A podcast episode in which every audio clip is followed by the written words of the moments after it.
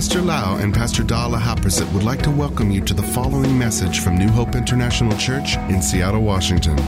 Here is Pastor Lau's anointed teaching that will change your life with love, hope, and peace in Jesus Christ. And now, Pastor Lau. I'm so thirsty. Thank you so much for listening to this sharing time and the teaching of the Word of God. I believe that the Holy Spirit shall speak to you in this teaching. I would like to encourage you that after we are born again, we become a servant of God, we become a child of the living God, and we should live a life for the kingdom of God. We have only one life to live. We were born once and we will die once, and then we will be in heaven because we are born again. And when we go to heaven, we will receive rewards of what we have done on earth and what attitude and motive we have on this planet earth. I would like to encourage all of you to serve the Lord, build the kingdom of God, preach the gospel, save soul, reaching out to the lost, and make disciples, build the church of the Lord Jesus Christ. I notice that many times when we serve the Lord, at the beginning, we have the right motive. We have the right attitude because we love the Lord so much, we are on fire. But after we serve for a while, we are tempted or we are deceived by our flesh and by the enemy to serve the Lord with the wrong motive or with the wrong attitude. Therefore, in this sharing time, I would like to encourage you to serve the Lord with the right attitude. We serve the Lord and serve His people. We are not serving ourselves. We use the gift, the anointing, and the grace in our life to serve Him, to build His kingdom, and to build other people's life. 2 Timothy chapter 2 verse 15, Paul said to Timothy, work hard so that you can present yourself to God and receive His approval. Be a good worker, one who does not need to be ashamed and who correctly explain the word of truth. Paul encouraged Timothy to be the servant of God who has the right attitude, who prove his life that he is genuine, he is real, he is righteous, and he really mean business with God. Not a false servant, false shepherd, or people who serve for their own money, for their own benefit, for their own reputation. Timothy is very genuine. If you read the Bible in the book of Philippians, chapter 2, he's very genuine in the benefit of the believers and the benefit of the Lord Jesus Christ. We want to be that kind of servant. Everything we do, we think, this is the thing that will benefit God's people or not. This is what I do here, gonna benefit the kingdom of Jesus or not.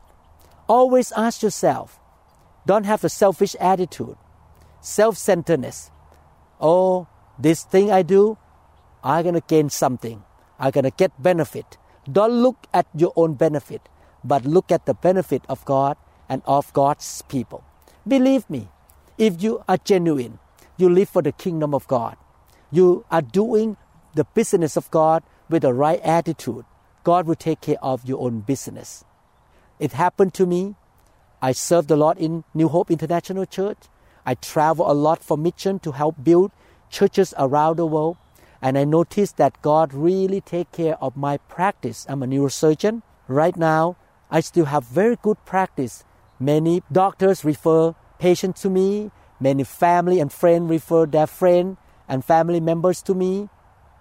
Even though my other neurosurgeon friend have less referral, because of something happened in the medical field, but God still take care of my practice, of my business, and I still do well because I take care of God's business and I keep my attitude right all the time. I always ask myself, I spend this time, I spend this money, I do this, I do that. Is this for God's people or for myself? Is for God's kingdom or for myself. I always check my attitude. Galatians chapter 1 verse 10 say, For do I now persuade men or God? Or do I seek to please men? For if I shall please men, I would not be a born servant of Christ. Brother and sister, when you serve God, you want to please God more than anything else. Sometimes when you teach or you do something in the ministry, people may not be happy with you because you speak the truth in love and they may reject you. Again, you are not trying to please any man or any woman. You try to please the Lord. When I start to move in the fire of revival in my church, many members left the church. They misunderstood me. They thought that I brought wrong thing to the church, but I know that I was doing the right thing. I brought the glory, the presence of God to the church. And now, after many years, it's been proven that the glory is the best thing in the church. So people may reject me, people may walk away from me, people may criticize me. That's okay. I'm not here on earth to seek any man's approval. I seek God's approval. As long as I know I follow the Bible, I follow the Holy Spirit, I live a holy life, I bring holiness, the truth, the blessing, the glory, the good things from heaven into God's people, bring souls to the kingdom, and God is smiling at me, I am satisfied. So I want to encourage you to serve the Lord with the right attitude. In conclusion, as you serve the Lord, you look to God, please God. You serve Him. That's number one. After that, you serve people. You're not serving yourself, you're not seeking approval, honor, position, money, anything for yourself. It's all for God, for the benefit of God, and for the benefit of His people. Thank you so much. I believe the Holy Spirit has spoken to you in this sharing time, and please come back to listen to the teaching again concerning ministry enrichment. I want you to be the servant of the Lord who is very pleasing to Him, and He will prepare a lot of rewards for you, both on earth and in heaven. God bless you. We trust that this message is ministered to you. If you would like more information about New Hope International Church or other teaching CDs, please contact us at 206 275 1042. You may also visit our website online at www.newhopeinternationalchurch.com. I'm so thirsty.